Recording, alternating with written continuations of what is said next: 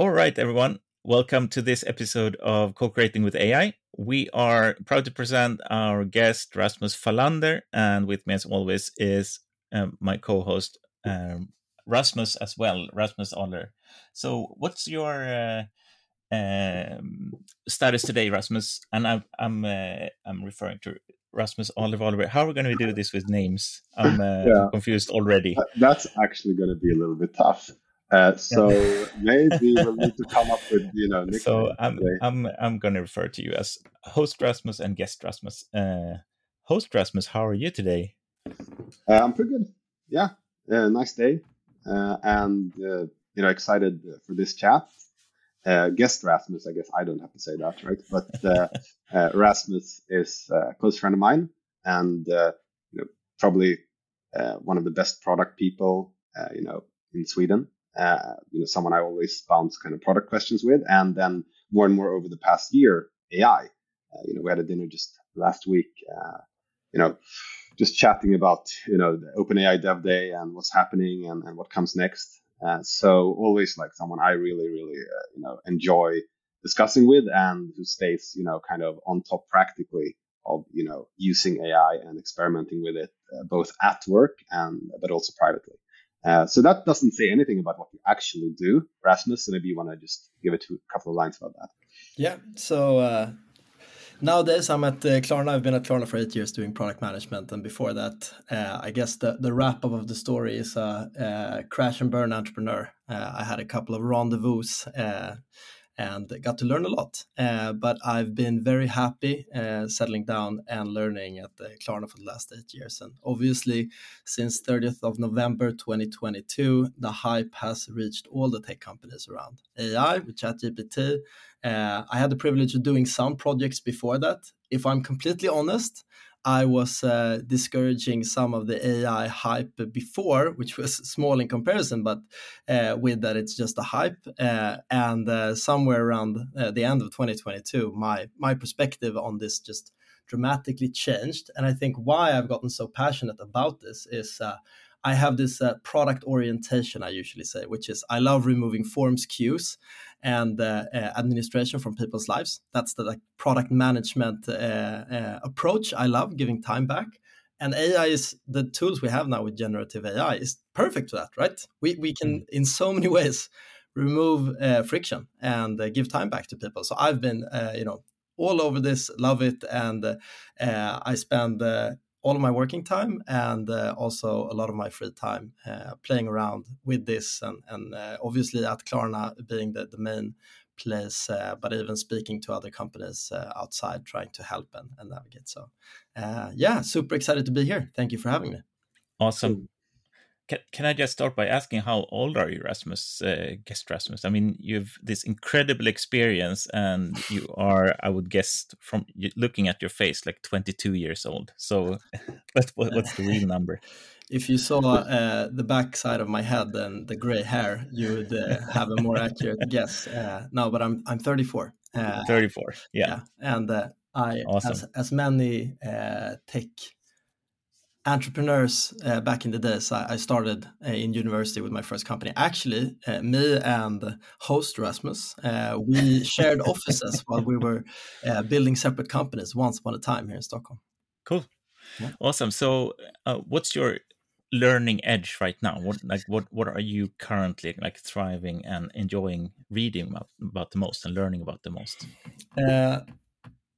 Oh, uh, honestly, uh, it's been a little bit of uh, AI uh, scene entertainment over the last couple of days with all the drama going on. Not to, mm-hmm. to dive into that too much, but that's been uh, very fun looking at what what how I am usually going about learning about things in general, and in particular with with AI over the last one and a half years is I'm very practically oriented. Uh, so I like to try to do stuff and build stuff uh, rather than uh, just sit and, and, read and philosophize. So it's been both implementing it in a lot of processes in in obviously Klarna where I work and looking at other companies, helping them as they're trying to navigate how to implement it in their processes. And over the last year when i've been doing this uh, it's been occurring to me or it's been more obvious to me that i think that for most companies implementing this technology is about three buckets. It's about implementing it with your people to increase productivity with your, your staff, the individual contributors. It's about implementing it in your processes to remove recurring, boring tasks where actually human, in to a large degree, are not as capable and good at delivering qualities as, as these bots uh, that you can build. Uh, and lastly, to build products that are enriched by AI capabilities to have a better external offering. So, uh, to your question on like how am I reading, how am I learning? Uh, for me, it's really about trying to implement stuff. And over the last two weeks, the most exciting part has been since the OpenAI Dev Day. Uh, obviously, everybody see that they're leading the field in, in pushing uh, the capabilities uh, connected to generative AI. And it's been playing around with the GPTs, the new agents you can set up individually. And it's been seeing how you can implement the Assistants API. Because honestly, they just removed so much of the need to build the infrastructure around it. And I think you can sit and read on Twitter or you can read the documentation, but the reality hits you in the best way when you're trying to implement it. Uh, yeah, I hope that answered your question. Sorry for long answer. No, definitely. Uh, thank you so much. And and the uh, um, nice thing about uh, the GPTs is that they exposed almost the same functionality through their Assistants API, right? Have, have has that been uh, something you explored with so far? Yeah, absolutely. Uh, yes, I, I, would say that the, they are just different version. One is the interface version of the same capability, yeah. and one is the yeah. API version of the same capability. Uh, yes, absolutely. I think it's going to be very interesting to see how you can leverage the Assistants API as you build out a product. My my narrative uh, that I'm operating with right now is that it's not this like one stop shop. You have some backend service to a system that just pings your assistant that you've set up with uh, with uh, OpenAI and it does everything. You still need to work very narrowly and build out one capability at a time uh, with the assistant. So you're actually going to string together a bunch of smaller assistants to execute a, a bigger uh, workflow, so to say. Uh, but I, I, think it removes a lot of uh, the hardcore engineering work. More people can be capable to enable what you want to have out of a workflow. And just to double, like double click there, because I always love to like you know talk about it kind of uh, theoretically, but also take it practically. Can you can you sort of just describe something that you've actually been building or are trying to build, and, and how you're doing that? Yeah, obviously. Um, I will uh, take some uh, Eh, uh, GPTs eh, uh, eh, uh, examples here, since there might be some things that are delicate in, in, sharing when when implementing the Assistants API. But for example, I, I have this email Mise Plus agent that I want to build, and basically it's it's I want to create an assistant that uh, with the Zapier integration that they already offer has access to my Gmail private Gmail inbox, and I wanted to go in and basically clean and structure my email. So when I get in there as the head chef of this kitchen, which is my email inbox, I only have to sort of put the things together and taste the soup. So it's it's right. And what i mean with that is i've been sitting and, and chatting with uh, uh, the create assistant when you're doing the gpt and uh, basically concluding how i operate in my email inbox. And and there's a couple of categories of emails. Uh, just to take the main ones it's the unsubscribe category spam trash random things that i don't want to continue subscribing to it's the information category mainly newsletters that i want to have summarized in a standard format five bullets that's how i like it if I want to double click on the information, then I go and read the regular newsletter. It's the calendar related uh, emails. Uh, for example, this when we're going to do this session, uh, you know, you send and say like, when should we set up the podcast session? Uh, then I've connected it to a calendar tool that I also know you guys are, are using. So basically, you can go in and pick a spot because it has integration to my calendar. And fourthly, it is a regular email dialogue, so to say. You know, somebody's emailing me something, I need to respond with some text answering their questions. And I've been sitting there and just uh, giving the um, system instructions, which is basically you know what you write out uh, with the uh, GPT. And then I've been downloading a bunch of my historical emails and creating a PDF out of it. and uploaded it as an embeddings to have context on how I like to write emails. Mm-hmm. And um, what my agent then does it's every email that comes into my inbox it reads it it categorizes it one of the categories takes the appropriate action it never has the uh, ability to send the response because i don't trust it yet but I just go in there and execute what it has recommended to a large degree. So that's one example of something I've been. And I think that's interesting. I think I might might even have mentioned it like uh, without mentioning you, kind of as an example, a little bit like when we're talking about proactiveness. I think last time, Martin, uh, in last episode, uh, and the interesting thing there is like you actually when you set this up, when you're happy with it, you will never have to go to ChatGPT. You will be in your email and you will have a draft for all of them whether that i guess that's how you do it like whether that draft is a summary with five bullet points or that draft is a response or that mm. draft is unsubscribe or that draft is an email with a calendar link mm. uh, to your calendar whatever mm. tool you use and that's i think is, is, is really cool with this is you know it's it's not limited to the chat interface uh, you know like building a chat a gpt like you know as like this is my email uh, summarizer or whatever, and then you paste an email or something. Uh, but but it actually does it, and you you just like literally have in your email instead of having emails, you have drafts. Uh, you know that you just go through. Each email has a draft, and I think that's like it's really like a good example of what you can do with this. And you know, I'm I'm not gonna like you know a little bit of code, but you're not like a developer, right? So you could argue that any kind of dedicated person can probably build something like this relatively quickly with the no-code tools out there, such as Zapier and Make.com, and of course uh, this these OpenAI tools, uh, which I think is, is quite cool. Hundred percent, and uh, to that exact uh, reference, Make.com. I've been building some automations with that, and I think what is beautiful is even if you so, so for some of the automations I've been building, you need to do some HTTP, HTTP requests uh, to execute them, and since I'm not an engineer, I run into these uh, problems, right? I, I, get stuck in, in building out the automation. Having ChatGPT on the side, working together with ChatGPT works beautifully. It will help me resolve the problems uh, so that I can get the automations going. So it's this, you know, it, it's always a meta perspective on you can even use the agent to do the work that you want to do with the other agent. Mm. And the and the generalized recipe of uh, using a GPT that you that you train on what you want to achieve and how you do uh, your normal work and and plug that into workflows in Zapier sounds incredibly powerful in general. Very much so. I agree. I, I uh, you've probably seen this on YouTube and Twitter and Instagram, and uh, there are all these automation agencies that are starting, uh, which you don't really know how much le- legitimate experience is behind the agency starting up. Uh, but if we if we we don't spend our time scrutinizing uh, how legitimate and powerful those agencies are, I think they speak to the point that with LLM capabilities now that are supporting so many different medias, I mean, image, text, video, audio, etc. With those capabilities connected to automation tools like Make and Zapier, you get a lot of what was previously known as like hardcore engineering work accessible to anyone. And we've been talking about no code for a while. Um, I think that's more of like a packaging uh, to say no code, uh, but uh, whether or not it's no code, it's accessible today, mm. and and you can make huge, uh, huge productivity gains. Yeah.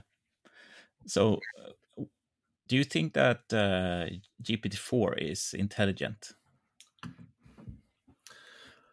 I always try to get away from having uh, these discussions on the is, is this utopia? Uh, is this gonna be the end of civilization? When do we get AGI? Whenever I'm out talking about this, I, I try to package my knowledge as a pragmatic approach to generative mm. AI. Uh, but uh, you know, uh, since I'm here, I guess I have to play your game and answer your question. so, is GPT-4 intelligent? Mm, intuitively, I would answer no. Yeah. Yeah. What do you think? Uh, it's like, um, no, I actually think it has uh, reasoning capability that, with better processes around it, is as capable as as many people at at least at their worst days in the office mm-hmm. if mm. they were if if they like you forced it into the same processes as we force people mm. like have have you done your stuff yet uh, Martin? Like you, you agreed to you doing this last meeting. Did you do mm. it? Well, not not not yet. I'm gonna get to it. Thank you for reminding me. Like if you if GPT four had that, that mm. it could be it would be capable of doing a lot a lot of work.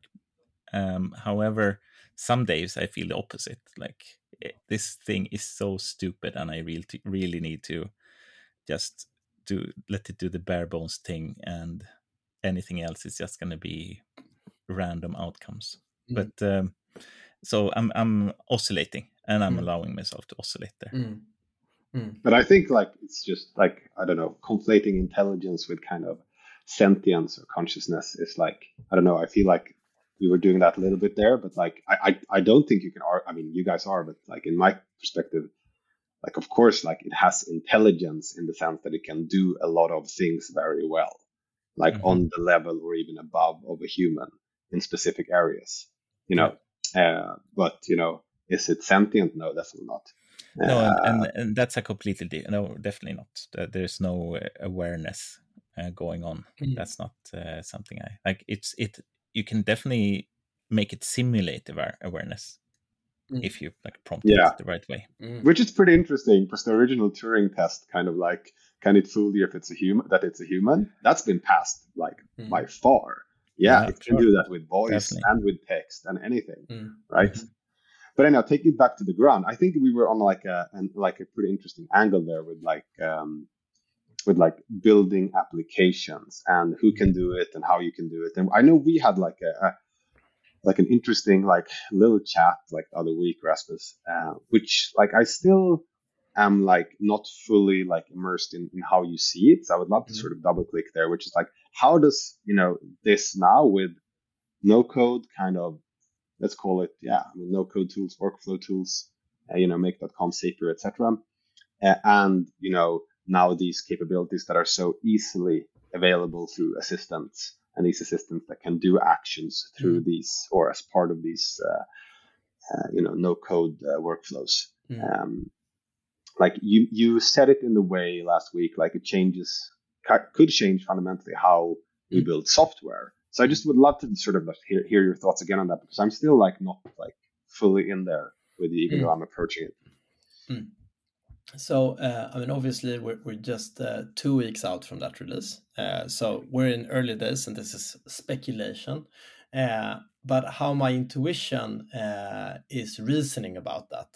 If we look at uh, what happened in the spring and, you know, after ChatGPT was released, 30th of November 2022, we saw a lot of infrastructure tooling coming to life from all the big companies. Uh, not to mention specific stuff, but you saw uh, you know Amazon and Google and everybody trying to put out infrastructure to make it easier to do embeddings, fine tunings, vector databases, tools. Some of these were already existing, but they just blew up in in the potency and the VC funding and, and so on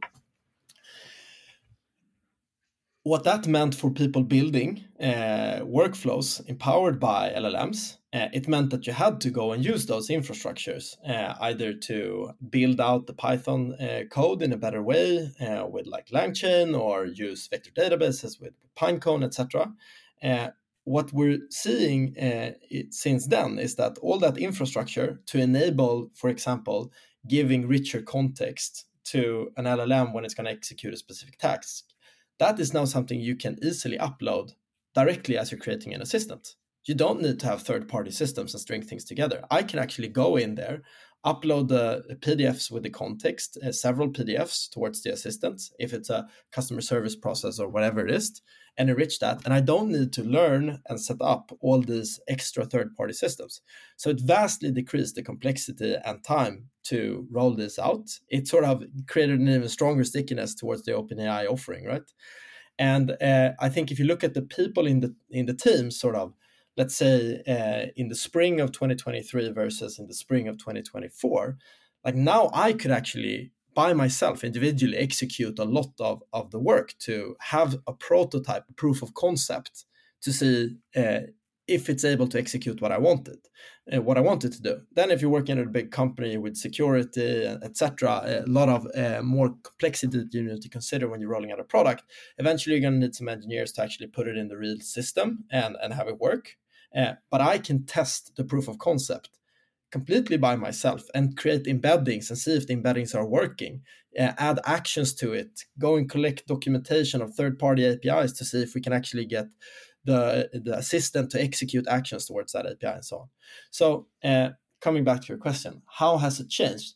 Previously you know product managers or let's say just i, I don't believe so much in the knowledge of this like separated competence any, anymore. Uh, let's say the person accountable for the project whatever competence they are they can now go as far as to create a fairly good proof of concept in the playground environment of openai that then if it's successfully operating can just be connected by the engineer. So you basically just plug in the thing that was sort of uh, iterated uh, through to full actual working capability.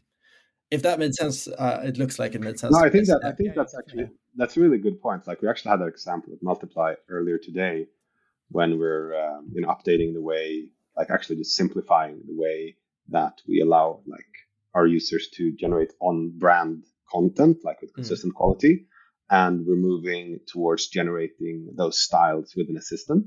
Mm. Uh, so just like within the multiply platform, you just click mm. and then you get a style and then you can use it in different mm. languages, etc. And what's interesting is now that we use an assistant, hmm. is I can actually go in and change, configure it hmm. in OpenAI Playground while it's live, hmm. uh, which I'm you know going to be careful with, right? And we're going to do it in the staging, yeah. etc. But like still, that enables me to just like logically try out like what's the best way to describe a style to test it we even have a, a style uh, like uh, quality assurance assistant that kind mm. of compares the output to mm. the uh, examples provided by the customer so to mm. see if they diff and what's mm. cool here is even when it's in a like a live product like having it set up like that in basically a no code ai tool mm. right that's sort of mm. what it is like this this playground yeah. right uh, but with the assistance becomes even more obvious. Then then I can actually, as a I don't know product person or yeah. like customer facing person, mm-hmm. really like experiment with it. So it uh, it really goes down this no code lane in in like one huge step. I find. Yeah. Um, Massive step. And uh, um, Rasmus, how do you feel that uh, an organization should be set up in terms of spreading the knowledge about this? Should do you see like a uh, um, uh, that there should be 10% people building things mm. and 90% consuming it, or should everybody be builders now? Mm. Great question. Um, so, so coming back to how how my mind usually addresses situations. Let's assume I'm the CEO of a company that has 400 employees, and now I'm going to try to answer your question. I find myself in this day and age where these tools are available, and I have 400 people that have been working at my company for a while, and they have context on what we're doing. And we're obviously competing in an industry where other companies have access to these tools where maybe they're using it or not using it. What is my first point of action here? and that's where I come back to people, process, and product that I mentioned before. Uh, is I think the first point of action that you have to do is you got to activate your entire workforce to use these tools to build education because whatever future our company is going to head towards, if it's a smaller uh, pool of, of staff, uh, if we're going to expand and take more market share within our segment, hence uh, we will need more uh, labor force. Uh, however, we have this uh, relative dilution effect on like you, you have higher productivity on people, but then maybe I can keep my 400 people. Mm. The truth is just that in the environment we're competing, the ones who learn how to use these tools would have a competitive advantage on an individual basis with higher productivity as individual contributors, on a company basis by having a better operational or OPEX, uh, EBITDA, if you have uh, lower costs per errand executed uh, by introducing AI and LLMs in, in your processes. So higher productivity on people, higher productivity on process. And then eventually you got to move to build products that are empowered by AI. And we can talk about the not being a real AI company, so to say. You're, you're not OpenAI or you're not uh, Google. Uh, when is when will you have a, a, relevant future state despite not building an LLM uh, that has an empowered AI product? We can talk about that in a bit. But so to your question, what do you do? The first thing I would do as CEO is I would really demand that everybody starts using it. I would have a lot of efforts inside the companies uh, where people are allowed to invest in, in, in leveraging these tools. I'd go down on department level in the go to market departments and be like, how are you going to do automatic prospecting by building out automation chains with make.com and openai assistants uh, you know if we need some engineering there that take some motivated engineer from the engineering department and move them over but you got to activate each department uh, because all aspects of our company will be set up for competing with ones that have these capabilities. Then second to that there is the uncomfortable and real uh, truth that you might need to address on like some departments might not need as huge amounts of of uh, staffing capabilities. Uh, but um, i don't think that's where where you should start. I think like retraining create hmm. competitive edge with your entire group of people that have context is the, the most appropriate starting point so so how do you in- incentivize people to actually reveal when they can when there can be huge productivity improvements that might even threaten their their like role descriptions at the company? Yeah.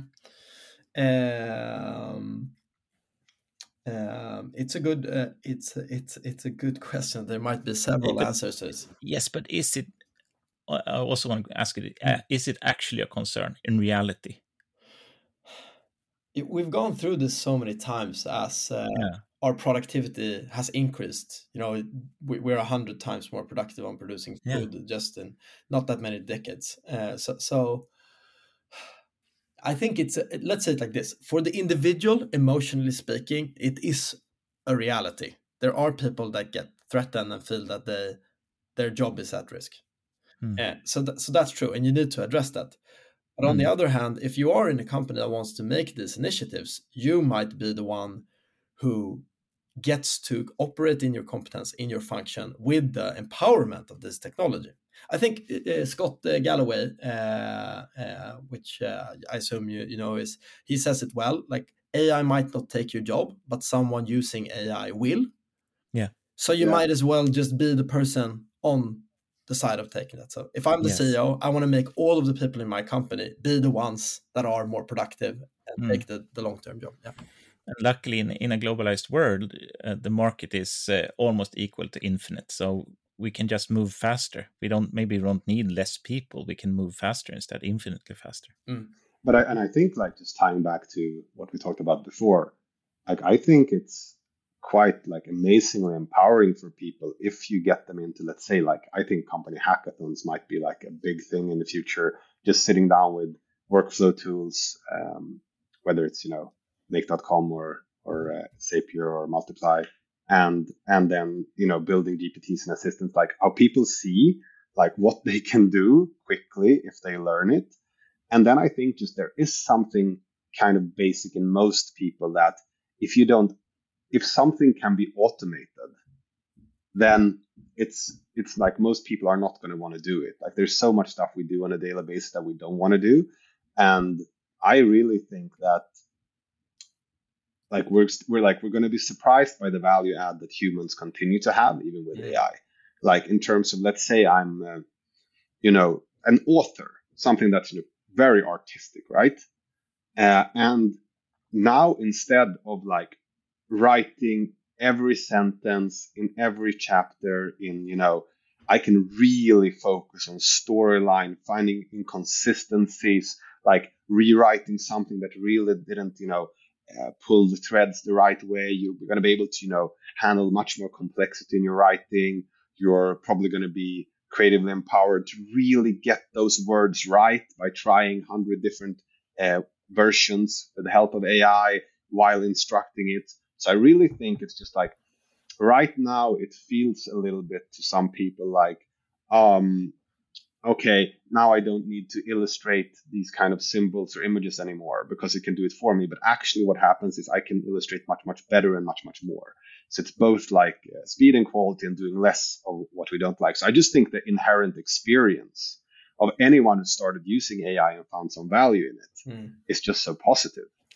You know, so I'm, I'm not so worried. I'm not seeing that. I'm seeing like a lot of engagement and excitement actually with mm. within like uh, at least within the, the people I talk to in, in my work. So, so uh, something I uh, a parallel on like what what does AI do for like an average person if you play out the progress? People that are financially well off, they progressively buy themselves away from doing stuff that is boring and repetitive. If you're well off, you have an assistant that helps you do your receipts for your work. If you're super well off, you might have assistants in your private life that goes through the shopping, cleans the clothes, cleans the apartment, etc. This is going to give us, when it comes to the digital world, it's going to make assistants available for almost anybody sitting in front of a screen uh, or whatever interface we have in the future, which is another super interesting discussion. Um, but essentially, then you can go do what you like, uh, and and that's true for if you're in the accounting finance department of a business and you're sitting and, and reviewing receipts every month that's not fun. If you're sitting in uh, customer support and categorizing emails like this is category a this is category that's not fun. It's fun to help somebody with a complex customer problem which merits you to really think and have a dialogue but doing this sort of categorization I, I, think it's just like we're gonna everybody's gonna be able to live a richer uh, life uh, in their work environment so to say as we were all super well off financially. Yeah i agree. I think it's well put. Um, but like it's it's interesting also like if we tie that back because we talked about a little bit about you know i think the people process product one is is it's like very like a very good frame of how this will work. And then also of course like privately how it will take us up the ladder so to say of of uh, the service we can expect in our lives like the average person. Um, but if we double click there on like i think building product and companies how that will fundamentally change. Mm. and we sort of talked about that a little bit on like the, the product side how we're building software. Mm. but let's just like maybe imagine like building a new startup mm. or something, right? Mm. Uh, in terms of both the kind of um, competencies you need, the people, mm. how many, and uh, and uh, like how quickly you can get to a prototype, but also to like a finished like working product that you can sell to your customers. Because this is something I'm very interested in. Like the sense is, and we can dive into this, is less, right? Less people, uh, less specific competencies, less code written, less time to get to market, right? Mm. But like it's uh, what are your thoughts about that, Rasmus? Like, as you, um, is there any of those points where you like, mm. you know, reflected on? Yeah. If uh, so, assuming we start a software uh, startup, um, yes, I do believe uh, you need a smaller team to try proof of concept. I don't think that's rocket science. I've started even drifting in the direction of believing that uh, what you mainly need is uh, backend engineering capability. Because when it comes to the front end stuff, so much open source. Actually, a lot of these tools you can like draw on a paper, upload it, and can produce. You can print screen third party services and say like create a similar front end as this what image you've seen and so on. So you can get quite far with that, especially when it comes to proof of concept stage, where you might be okay with some glitchiness and some pixels not being in the right place. Uh, however, the business logic of the service that you're selling, uh, that you need somebody to to help set up. So I think that the backend engineering aspect is vital. I do believe uh, you still need sales um, to make sure it works because there is not only sort of signing the papers when you are in the early phase of building a company, but when you're sitting in front of a customer and having a dialogue, you have the ability to pick up the sense of truth around if they want to buy this product, what if anything in the product is it that they want and what do they don't want? How do you pivot etc so to put it very simply i think uh, it's been even more obvious that now you can get away with back-end engineering and sales when you start a company. Uh, uh, even though on product uh, i think that the somebody takes the product hat whether there is a person there or not uh, the engineer the salesperson in between you can get away uh, with with cheating a little bit there or not having somebody super experienced. Um, uh, hopefully, you learn anyway. Uh, sorry for everybody that's a product manager, including myself. um, but uh, yeah, and and you get higher output. If you're migrating a legacy service with a huge complexity and so on, you don't see the productivity increase on engineering in the same way. If you're building a greenfield project, you can actually uh, come a long way with with Copilot and uh, ChatGPT support and doing uh, error uh, searching and so on. Like uh, you can really use these tools. So I think it's super exciting to think about starting tech uh, or software startups today. Uh, it really is in one way. But you know, whenever it's easier to to get speed and momentum, uh, that's true for everybody else. So it's like uh, yeah. being in a race where now suddenly everybody drives a faster car from day one. Uh, some people might, we're still going to have a lot of crashes, maybe proportionally more crashes because there's going to be more cars in the race. And yeah. But I think, I think that's like, it's, it's, um, I think it's true. Like it's interesting because it changed in two ways. Like the value of like different competence, right? You touched upon, and I think it's if I want to double click on the sales part, I think one of the int- like one of the things that's really like happening now and was already happening with like Web 2.0 and social media is like there's too much content. Like your attention is the limiting factor. Human attention is the limiting factor. So getting heard through that noise is increasingly more valuable.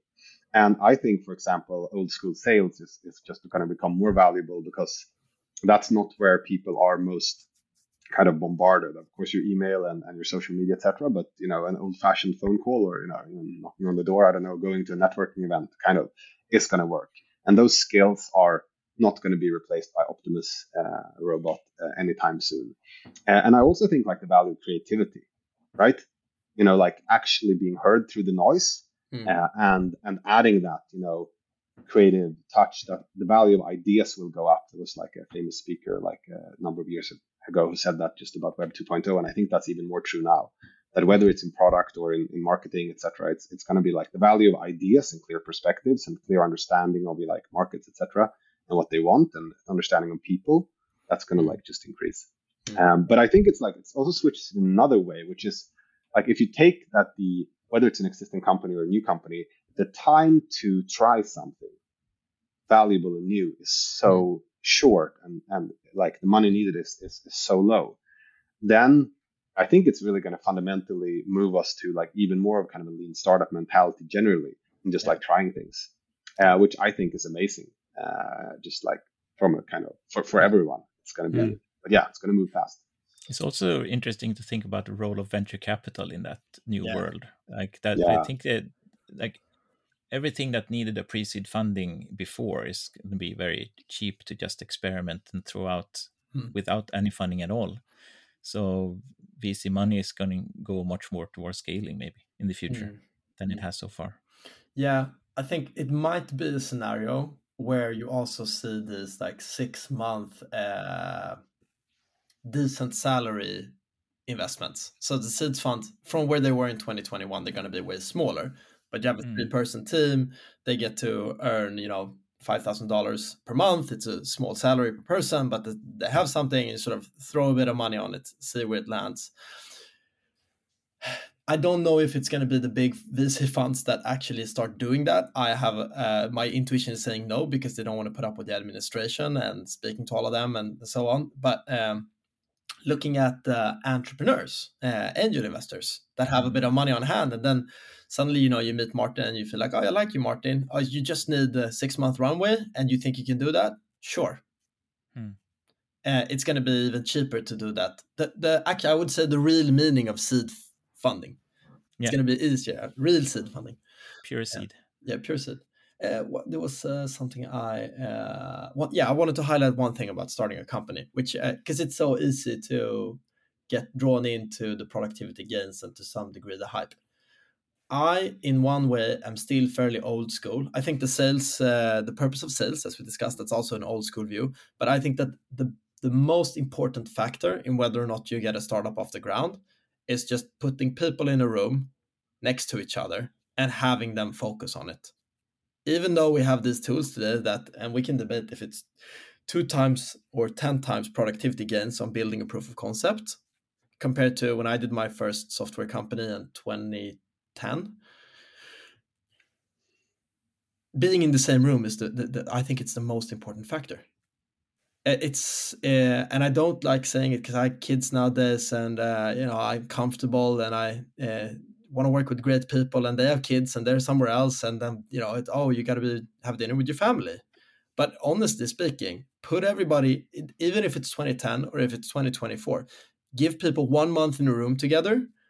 I think that's the most important factor in comparison to the productivity uh, gains that we have with the tooling that is available mm. today. Because yeah, of team dynamics or like what, what is the reason for you saying that uh, accountability and sense of truth in what you're building. So it's, I mean, compared to a robot, we suck at accountability. We do because we need to go to the bathroom and we need to eat and then we have our emotions. And now there's I have kids. I don't know if both of you have kids. I know host yes. Rasmus has kids. Yeah. And there's so many things poking at our attention. Not speaking of how consumerism and, and stuff works today. Like everything is trying to disturb us, and we get disturbed.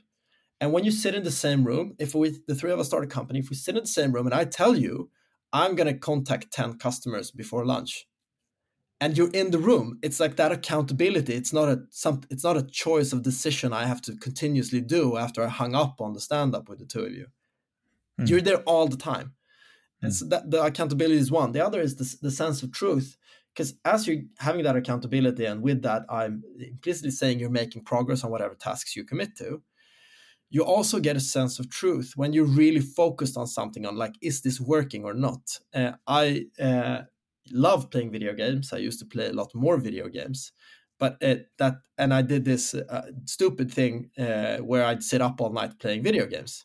But like the progress I would see in a night by stringing five hours of focused time on a specific part of that video game together, that made me excel so much more compared to having five hours distributed over a week. Because I was like really banging at the the video game challenge and I think video games are very nice because they draw you in. It's like you know a page turner. You just want to stay with it. But when you build a company that way, when you sit in the same room together, there is a sense of truth. Like, is this software going to work? Is it going to solve a problem? If you're sitting and being focused on it, if you just pick it up one hour a day, distribute it, you don't get to the same intuitive truth. Does it make mm. sense? Makes sense. Yeah. Yeah, definitely. And it's interesting in this age. I think like stringing that together. Like, I think accelerators like the main accelerators are just going to be like huge winners because they've already mastered the model of putting people in a room, putting a very strict process of accountability and focusing on delivering. Mm. And now and writing small checks and then doubling down on the ones who win. Mm. And now, uh, you know, they uh, like all of their teams will have an, a quicker ability to execute, you know, Copilot, etc., writing code, doing things, uh, but also um, you know the type, type of products they can build uh, mm. because we didn't really double click there maybe we don't have time today let's see but but like there's also new like there's completely new kinds of products you can build right mm. where you don't need as much ui potentially yeah uh, you know because the assistants can uh, yeah. Uh, you know provide like guide you through complexity through conversation you know mm. of the handling your finances or whatever area of you know a business or private life that you want to kind of serve. So I, I think they're going to be big winners. And I think like just like metaing this up a little bit, like whether it's sales or in the same room, I just think the value of interpersonal relationships and interpersonal skills, like very human skills, is just going to mm. go way up as we automate all the other stuff. Mm. Uh, so I like it. I, I, am mm. pretty excited for that actually. Me too. But but speaking of which, you have such a point with the accelerators, and it just hits me now. Like to my knowledge at least, there is no Nordic based or Sweden based accelerator in the class of Y Combinator. You know, we make we're so proud that the, would you say that there is one? I mean, I, I, not class of Y Combinator maybe. I mean, but but Antler is good. Like I hear good things about Antler. I haven't seen the returns or anything like that. Yeah. I've heard like rumor wise that they're doing doing well and uh, that there are good companies coming out of there. I think they're the premier one. If you yeah. want to like benchmark them to YC, you know that's that's a hard one to kind of to compete against maybe. But uh, but I think Techstars or was it 500 startups failed here, right? Hmm. I think they tried, we, they. We have this culture of incubators in in yeah. Sweden where they've they've sort of uh, competed since they're governmental financed. Uh, they have uh, made competition very hard for accelerators, but they and they have this three year mindset instead of a six month mindset, mm. which is like the whole idea. Like you're four people now you're still going to fit in that room three years from now. Mm. It's not con- communicating an idea of growth at mm. all. Mm. No, and either that room is going to be empty or it's going to be too small, right? It is, I mean, yeah, uh, yeah, exactly. In this day and age. Absolutely. But it's true, I think, and also incubators are more jante, you know, the Swedish terminology for just like don't. Uh... exactly, like an incubator is where you keep the fetus alive when it cannot uh, like uh, survive on its own. Mm. like wow. it's completely... that's such a bad comparison, actually. Yes, yeah, yes. That. yeah, that's yeah. such a bad word to use. It's yeah. like please live, please oh, wow. live. Yeah, never thought about it like that. oh wow. Yeah. So, um, I I want to ask one more thing. We talked so much about um, and no code tools and prototyping, but do you have sort of a secret sauce on uh, putting products AI products into production, deploying into production? Like what what's mm. the what's the takeaways there for you? Uh, uh, the the answer is different if you're deploying um, for millions of customers uh, or if you're deploying a startup uh, functionality. Uh, risk appetite should be relative to the asset you're managing. So, what I mean with that is if you have five customers, you can be more risky. If you have 5 million customers, you should be relatively less risky, right? Um, so uh, if I ask the, the, the five million customer uh, setup, you know, automated uh, uh, testing in all of it different in all the different ways it's capable, uh, having four eye reviews on pull requests, etc. Blah blah blah. And once you get through that stage, put it out. I still believe in putting it out early, putting it out fast, and then putting it out on small percentage volumes, and seeing that it works uh, on small percentage volumes in whatever KPI way you are measuring your product. Um, and then it's a long discussion on like how you do that, uh, which I don't know if you want to go down the rabbit hole of how you slice your usage traffic uh, to see if it works, and then uh, eventually scaling up.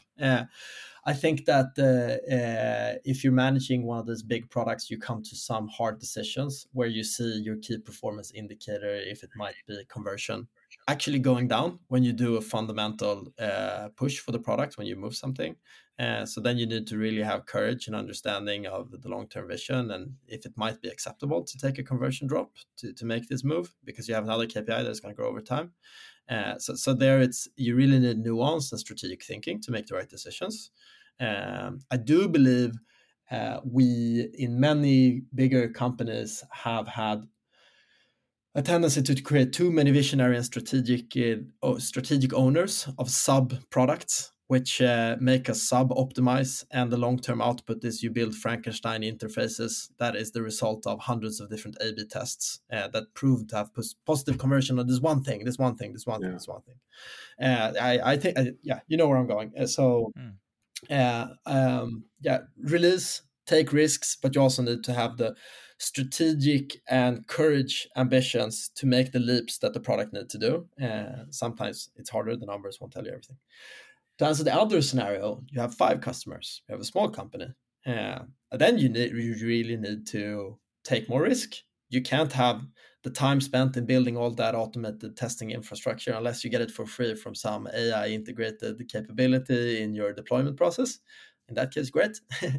But uh, uh, if it takes a lot of time, uh, you can't put all those security rails around deploying your product. You got to go because time is of the essence and you got to get proof of concept. So in that scenario, I actually recommend you can take safety measures like deploying at night if you have a software that is mainly used during the day uh, or like you say what i mean like organic mm. uh, safety uh, but don't block yourself it's a common problem.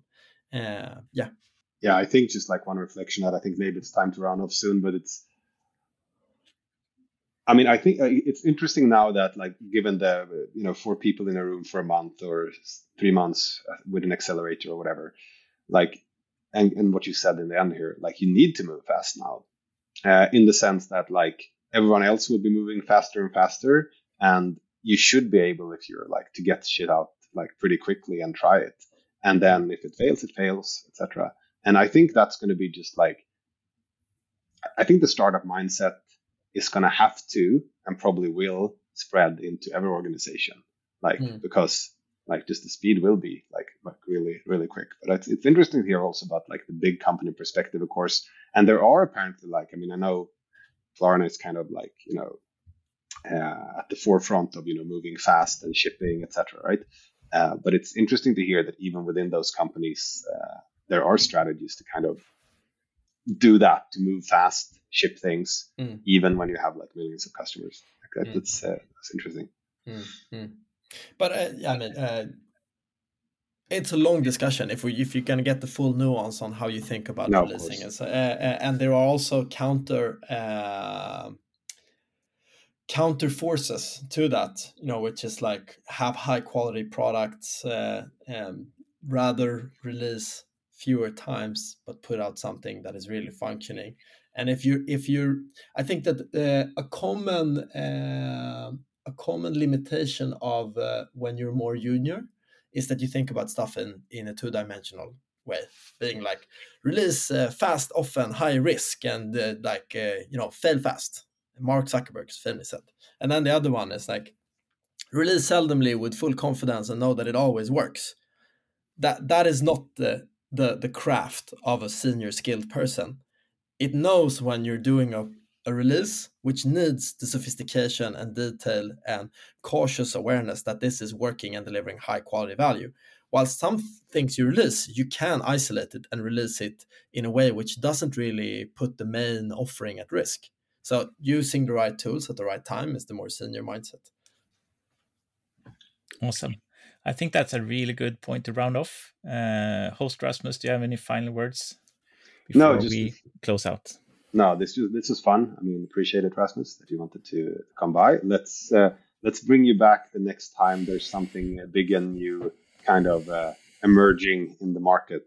Like I think there's going to be really interesting to sort of circle back on how building software will change, mm. like how building products maybe is better way will hmm. change, mm. like over the coming six months, etc. Mm. Uh, and uh, so yeah, I mean, just yeah, thanks a lot, and and happy to have you back uh, sometime soon. Yes. Thank you so much, both. And thank you, dear listener, for being with us all the way to the end of this episode of Co Creating with AI. See you next time.